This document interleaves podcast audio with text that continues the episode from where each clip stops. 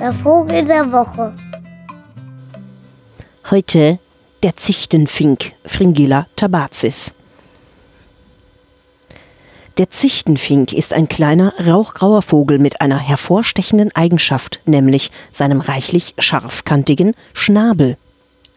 Er macht sich bei Zigarettenrauchern unbeliebt, weil er hinterrücks aus der Luft gefallen kommt und die Glut von der Zigarettenspitze abbeißt.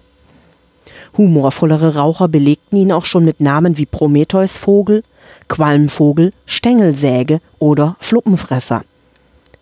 Die Zichtenfinken brauchen die Glut zum Ausbrüten ihrer Gelege, denn sie brüten im Winter.